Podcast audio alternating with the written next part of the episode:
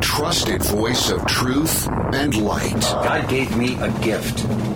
I shovel well. I shovel very well. And a rally point for those who've accepted the reality that they are not sheep. We've got a blind date with destiny. And it looks like she's ordered the lobster. This is the Bryan Hyde Show. Well, hello there, and welcome to the show. Ah, we got a lot of wrong think to send your direction today. Shall we just jump right in? Among the things we're going to be covering today, we're going to talk about your civic duty to fill out that customer satisfaction survey.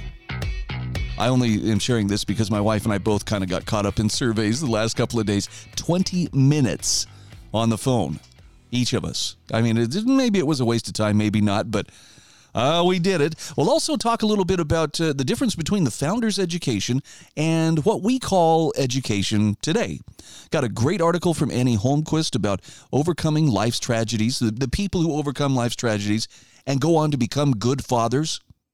I love it because, well, I love any story that uh, that shows redemption or the ability to overcome overwhelming odds. So that's one of the reasons I'll be sharing that.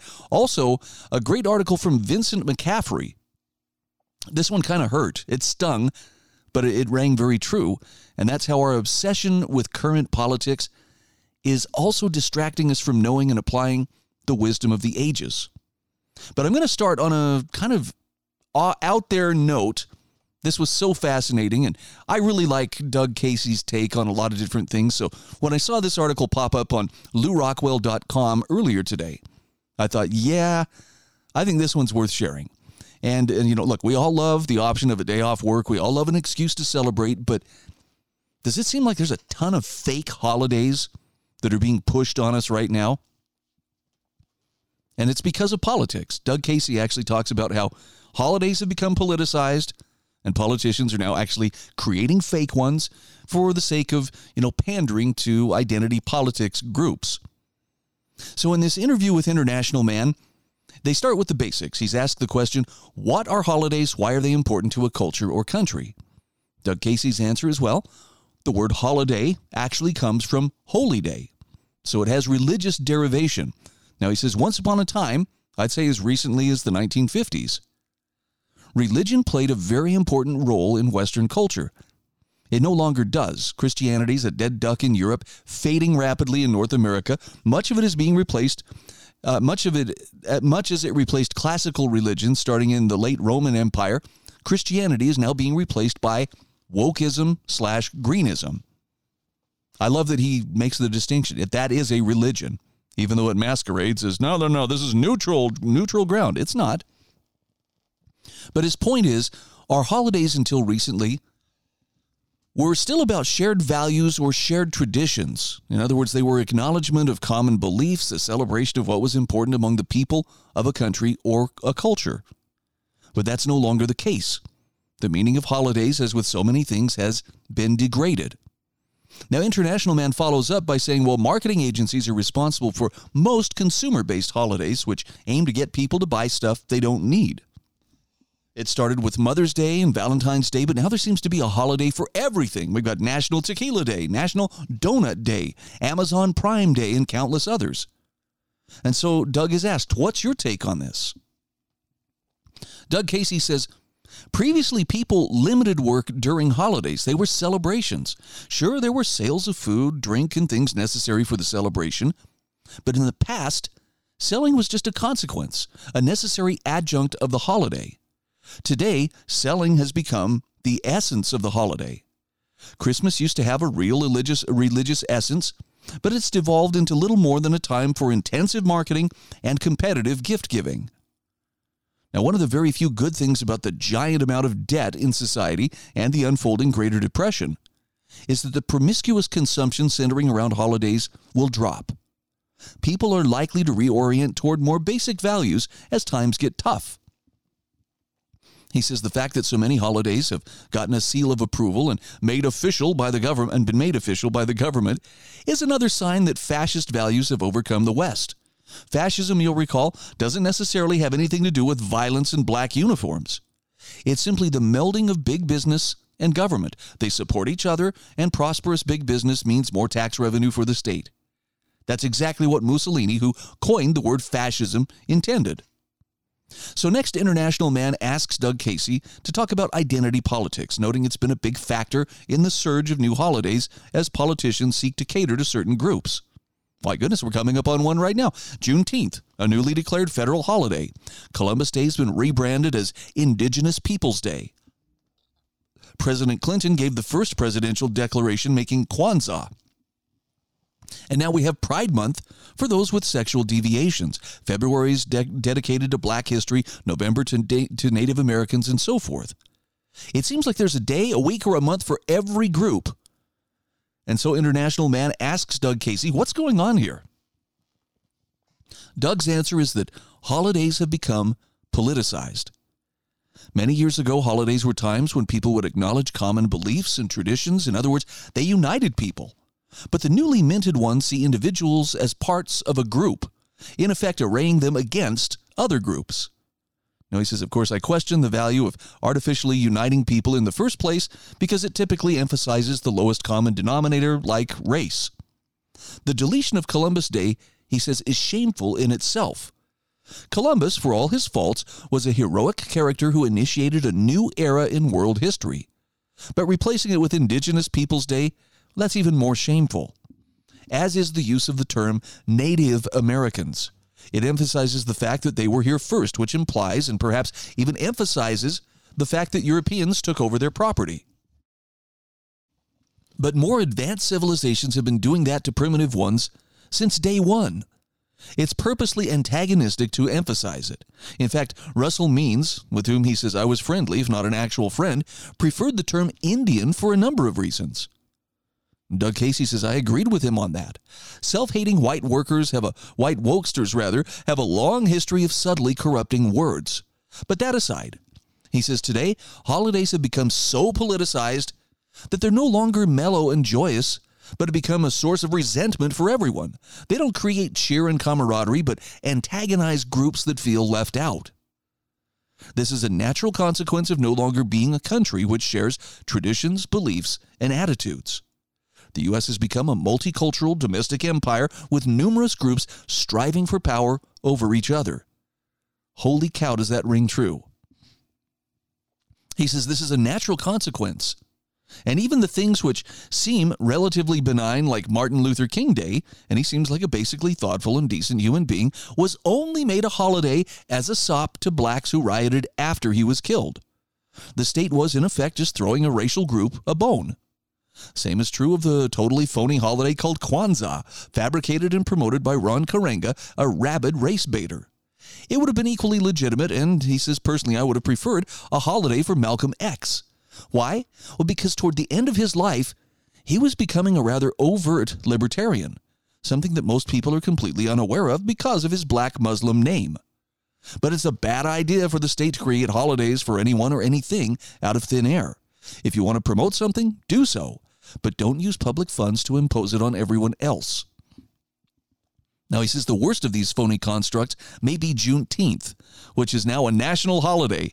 Wikipedia says it was the day, June 19, 1865, two months after the end of the war, when federal troops marched into Galveston and informed blacks that they were no longer slaves. But perhaps even the 1619 Project will someday be turned into a holiday of some type. It's the year when the first black slaves were brought to Virginia. Its promoters say that was the country's real founding. The whole concept is based on a fraud, the overt lie that the U.S. was built on slavery. The 1619 Project is clearly intended to promote, promote race hatred. Doug Casey says the widespread acceptance of these things is further proof that the government has been captured by actual Jacobins. The Democrats are a reincarnation of the group that tore France apart in the 18th century. They're the most important cadre leading the ongoing cultural revolution in the United States. So then comes the question Do all these newly created celebrations cheapen traditional holidays? And how does it factor into the bigger trend of the, de- of the degradation of Western civilization? Well, Doug answers I suspect the change started in earnest back in the 1950s when people started writing Xmas instead of Christmas. He says, I'm not a religious person, but I am a cultural traditional, traditionalist in many ways. Many of our hallowed traditions seem to have religious roots. They have nothing to do with religion, but they're quite benign. Lovable old Santa Claus has absolutely nothing to do with the original idea of Christmas. He was popularized by the famous cartoonist Thomas Nast in the mid 19th century, then adopted by Coca Cola Company in the 1930s. He says this type of thing is true even to a greater extent with Easter, which, unbeknownst to most, is more important than Christmas, at least in the Christian liturgy. The original concept of Easter, the death and resurrection of Jesus, has been replaced with things like the Easter bunny and chocolate eggs. So they're very nice traditions, but we have to recognize the original meaning of Easter has gone away. I'm going to come back to this article just because he touches on a few other holidays too. I thought you might appreciate his take. Yes, there is a link that I'm providing in the show notes. You can access it by going to thebrianhydeshow.com. This is The Bryan Hyde Show.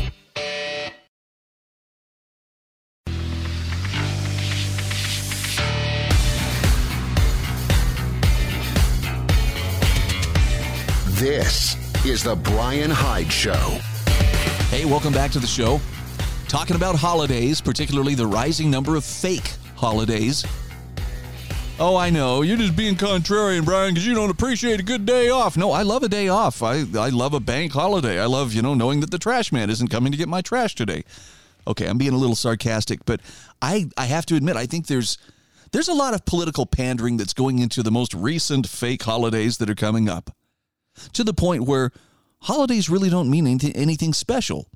Doug Casey, in an interview with International Man, talks about how we've we've lost the original meaning of Christmas, we've lost the original meaning of Easter. He says Halloween's another example. It used to be All Saints and All Souls Day. Now it's all about spooks and goblins and costumes. So its religious significance has totally disappeared. Once again, not being a religious person, he says that doesn't really bother him. Santa and the Easter Bunny are benign. They take the hard edge off dogmatic religious holidays. But who wants black clad Puritans dictating holidays or holy days? But they are indicative of certain trends. Take, for instance, Christmas itself.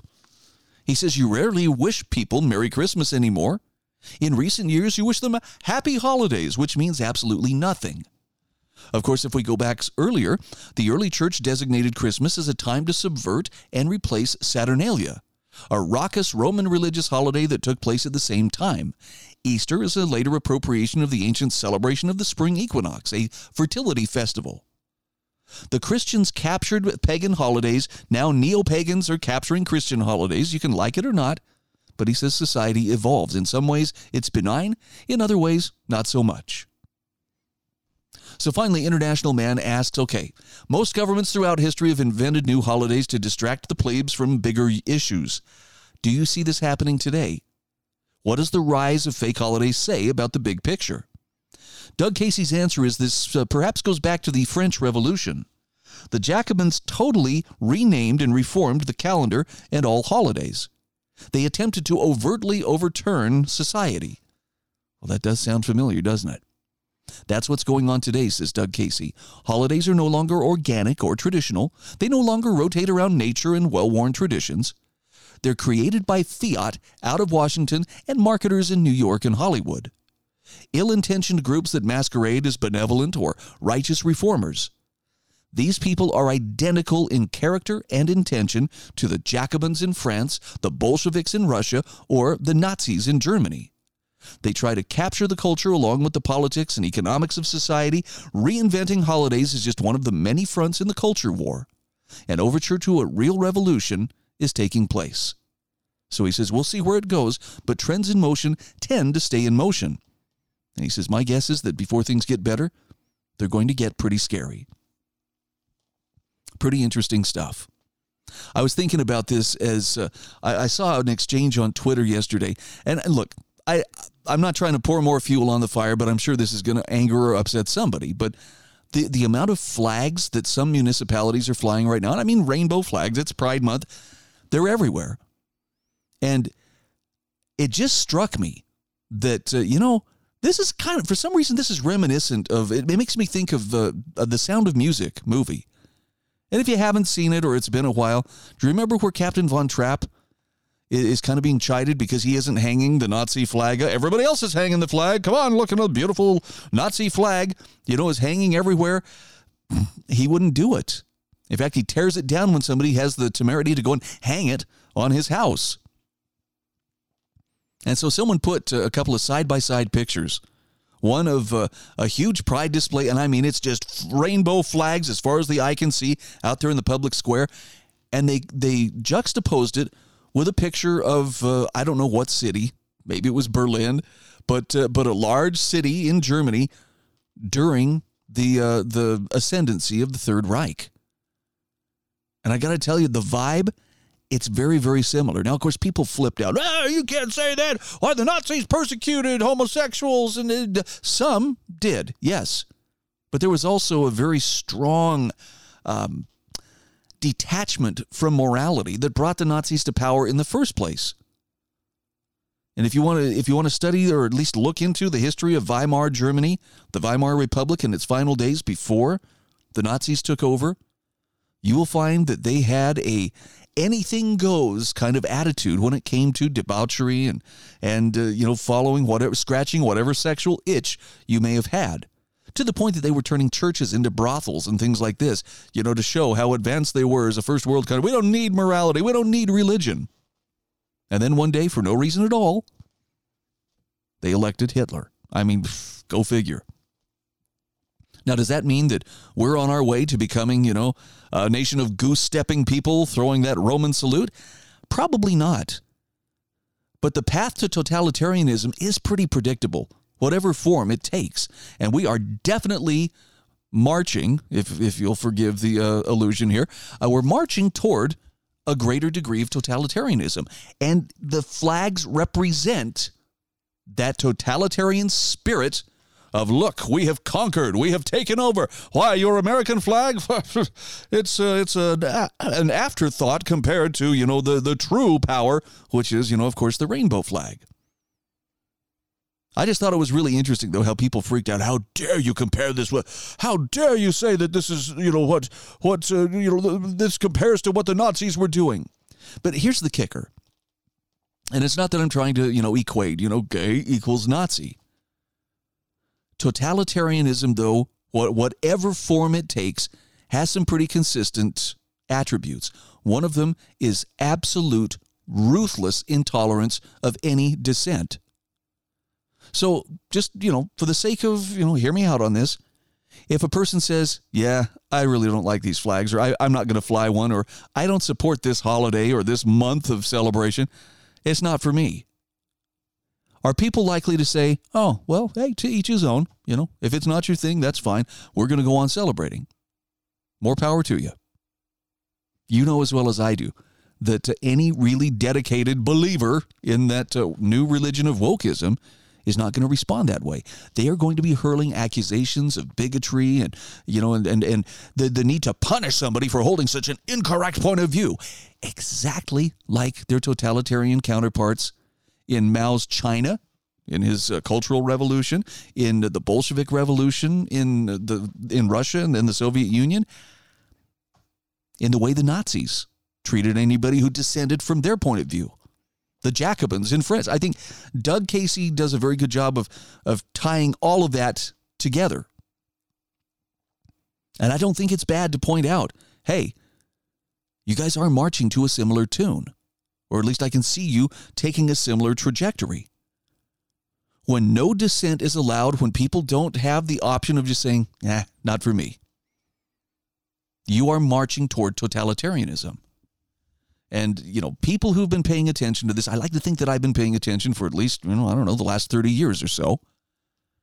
We've seen this coming and warned about this is this is not a benign hey let's all just get along and let's let's treat each other with love and respect and i just want to be free to live my life you know most people would be okay with that this is about imposing the correct attitudes the correct beliefs upon people who otherwise would not be embracing those things. And since they won't embrace them w- willingly, well, it's got to be imposed on them. And now, because it's not happening quick enough, people still aren't uh, embracing it quickly enough. Well, we've got to take it to the kids, and we're going to impose it on your children. And if the children push back as they did in Burlington, Vermont. Well, that's intolerance that they're learning at home. That's interesting. My, my parents, it turns out, uh, taught me an awful lot of intolerance. Of course, it was under the guise of, you know, some things will always be right, some things will always be wrong. And it came with the warning of you need to be able to distinguish between what's right and what's wrong and, and not embrace things that are wrong or things that are unsound. Now, that's not out of a sense of, therefore, you can walk around morally superior to everybody around you. It was more out of a sense of, this will help you find happiness in the here and now, and, and presumably in the eternities as well. Okay, as I've applied their advice through my life, I've found this to be true. But we each get to make that choice for ourselves. This is The Bryan Hyde Show.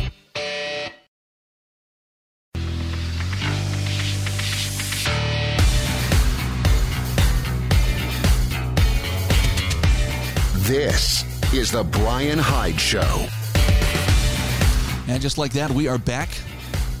I do want to give a quick uh, shout out to my sponsors. Thank you so much for helping to support the show. They include MonticelloCollege.org, LifesavingFood.com, Bereli.com, TMCP Nation. That's the uh, Modern Conservative Podcast. By the way, John Harvey is back in production and uh, he's got some great stuff to say. Click on the link, go check out some of his merchandise, and use the code HYDE, H Y D E, to score yourself some savings. Also, climbingupward.com. That reminds me, got to make a note to myself. Call John Pulver today. Let's get him booked on this program. Love his book. His book is, of course, uh, Growing Beyond Your Family of Origin Experience, but he also is uh, quite a talented musician. You can check it out by clicking on the link I provide in today's show notes. All right, Kyle, where to begin? So much to cover here. Actually, I want to take a moment here and just talk about filling out customer service or customer satisfaction surveys. Um, Art Carden, writing for the American Institute for Economic Research, says it's officially vacation season, and season, and that means big bucks for coastal communities and theme parks. So, how do they make sure things go right, and how do they learn when things have gone wrong? Profits and losses are reliable guides. Markets act swiftly and surely to reward people who satisfy consumers and punish people who don't. He says the process suggests that you might actually effect more meaningful change responding to customer satisfaction emails than you might by following politics and voting. In fact, there's a meme going around saying the mayor in Jaws is still the mayor in Jaws 2, which shows why it's important to vote in local elections. Now, he says it's cute, but you'll notice something even more important. The entrepreneur who unwittingly allows bloody mayhem in his theme park in Jaws 3D is nowhere to be found in Jaws The Revenge, which shows that it's even more important to make sure people who don't give their customers what they want lose money. He says, I can imagine what the follow up customer satisfaction survey email exchange might have looked like in our world of rapid communication feedback. How likely are you to recommend this park to a friend? Not at all likely. Why or why not? Arm bitten off by giant shark. The hard truth is that filling out a customer survey probably makes a bigger difference than following politics and voting. Ask virtually anyone if they think you have a moral obligation to vote, and they will say yes. You'll likely hear from pulpits and read on op ed pages the right to vote is sacred and the solemn duty of a good citizen. You might hear that if you don't vote, you have no right to complain about what the government does how high your taxes are, how low the taxes on the rich are, and so forth. But he says economists sometimes gleefully remind you that your vote will not matter. By this, we mean that your vote is exceedingly unlikely to be decisive in a large election. By unlikely to be decisive, we mean your vote will not change the outcome. The Electoral College amplifies this somewhat. Consider, for example, the 2024 presidential election. He says, I'm pretty sure Donald Trump or whoever takes the Republican nomination will win Alabama, where he lives, and Joe Biden or whoever takes the Democratic nomination will win Massachusetts, where AIER is located. So he says, if I vote Democratic, or if I vote Democrat, the Republicans will win Alabama. If I vote Republican, the Republicans will win Alabama. If I vote Libertarian, the Republicans will win Alabama. If I vote Green, Alabama will still go red. If I don't vote at all, the Republicans will still win Alabama. Art Carden says schools have, or scholars rather have spent a lot of time and spilled a lot of ink discussing the obligation to vote, the mechanics of voting, the incentives people face when they vote, and the implications of those incentives for the outcomes we observe, and so on. Maybe voting is important as a civic ritual, even if it doesn't actually change the outcome. Given the time and energy people spent denying the franchise to marginalized groups and the long struggle to obtain and protect voting rights, the argument makes a lot of sense. There's a sense in which voting, while it isn't likely to change the outcome of an election, is like taking communion in church, which isn't particularly nutritious. Maybe you should do it because of its ritual value. It's a form of communion with the polis, with those who have come before and who sacrificed in order to secure the right to vote, and those who will come after. Maybe. But he says, let's think about organizations' responsiveness to your wants and needs in different institutional contexts. Do people listen to voters? Well, they say they do, but the political process is painfully slow. Borrowing from Steve Horwitz, compare the Flint water crisis to what happens when McDonald's messes up your order. McDonald's takes care of it swiftly. The Flint government, not so much. I'm sure we've all heard about times things have gone wrong at a fast food restaurant, but with billions and billions served, McDonald's could perform flawlessly 99.9999% of the time and still have hundreds and hundreds of vivid horror stories. They do a remarkable job remarkably responsively.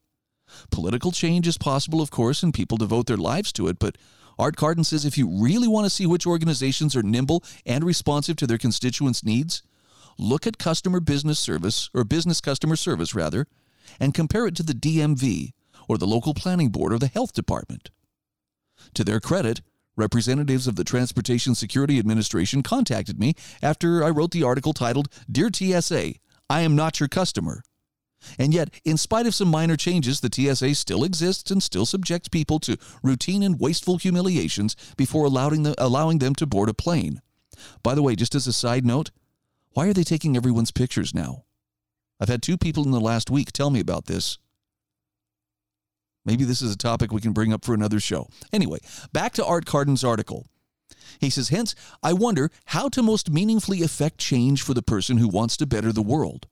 Should you spend your time voting, preparing to vote, or researching the candidates and so on?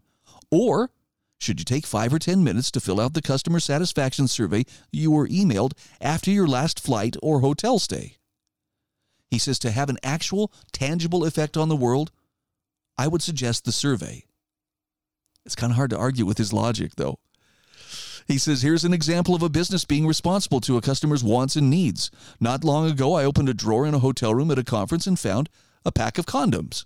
Now, he says they were unopened, thank God, but suffice it to say, this wasn't the welcome I was expecting or hoping for. I took them downstairs and discussed it with the manager on duty. They instantly credited my loyalty account with some points, which were unnecessary, and likely took a look at how well they inspect rooms in the cleaning process. Now, he says, after our home was broken into in 2008, I don't recall getting a customer satisfaction survey or an apology from local police or any bonus points in my Memphis PD loyalty program. So, if you're suggesting to become a better voter in the run up to the 2024 election, he says, here are some reading suggestions. He actually has a link. And then he says, civic responsibility is hard, but it doesn't have to be.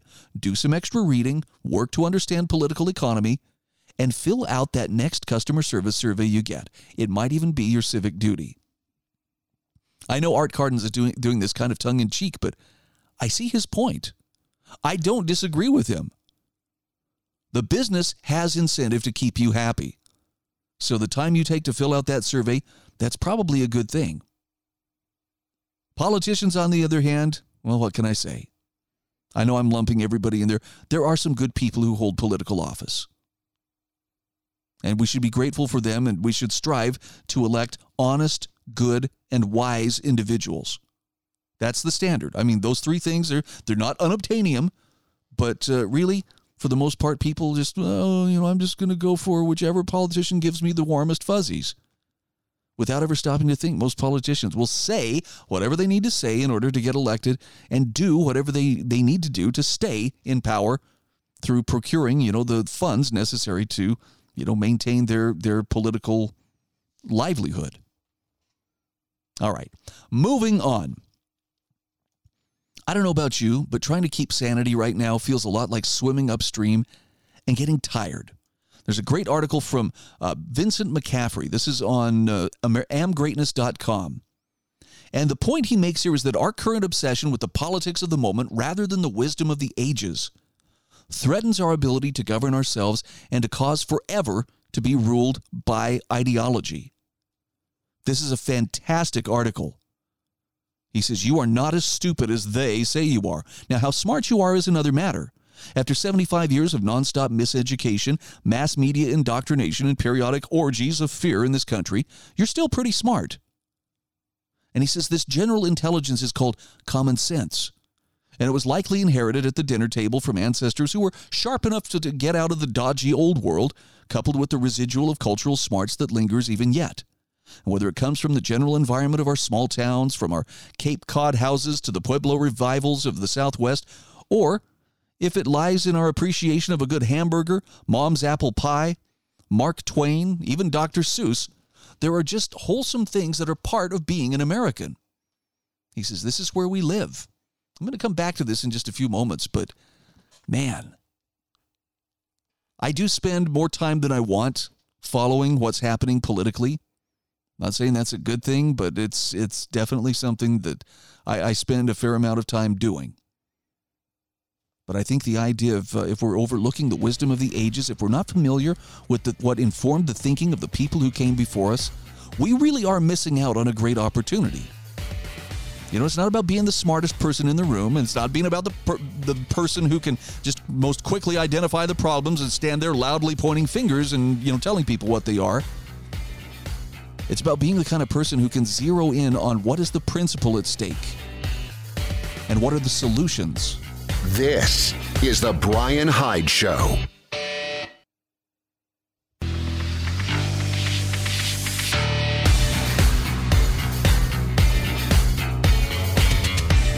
This is the Bryan Hyde Show.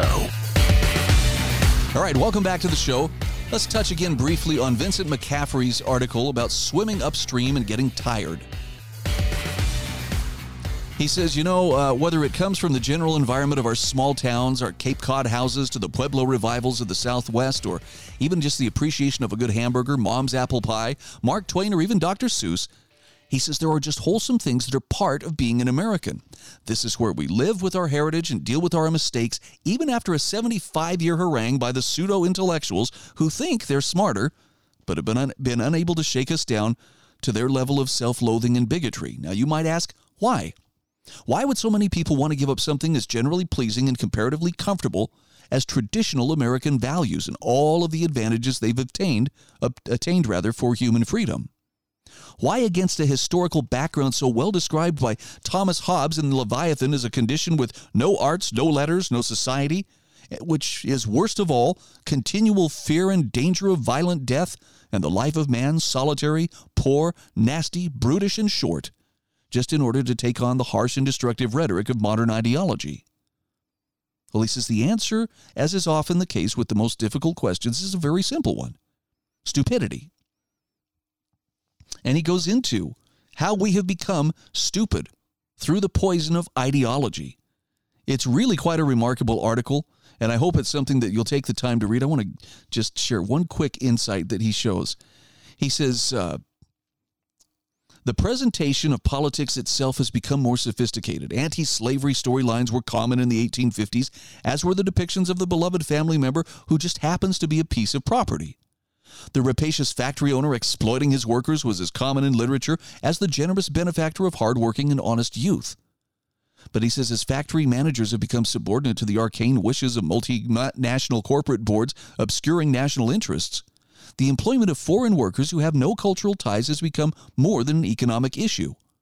To those few who bother to look for context, our present Sargasso Sea of conflicting values often places the best interests of the public up for interpretation. Is pollution the same as climate change? Are equal rights the same as equity? And even yet, we're not smart enough to stop voting for the professional liars who run our government. His point being, we still have some learning to do. Andrew Breitbart was famously glib, but one quip will likely survive anything else he said politics is downstream from culture. He says our current obsession with the politics of the moment rather than the wisdom of the ages must be seen in this light in order not to be forever ruled by ideology. Powerful, powerful observation there. I definitely think he's on to something.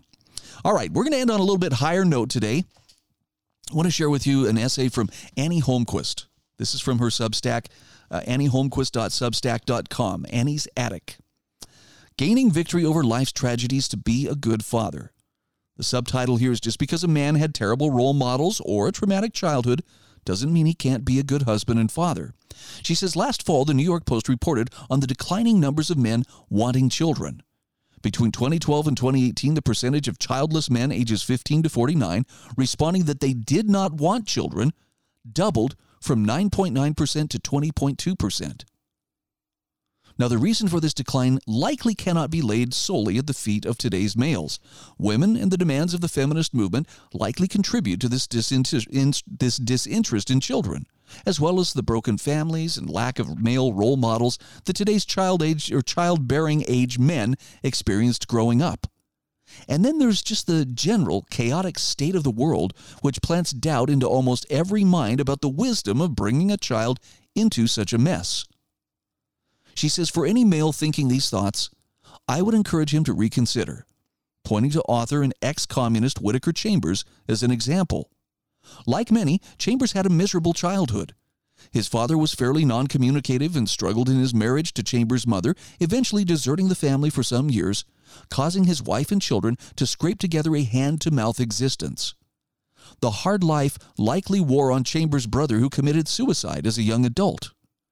Chambers' life path first led toward the Communist Party, where he served as a spy, and then away from it, serving as a journalist while maintaining a small farm in the country with his own wife and children.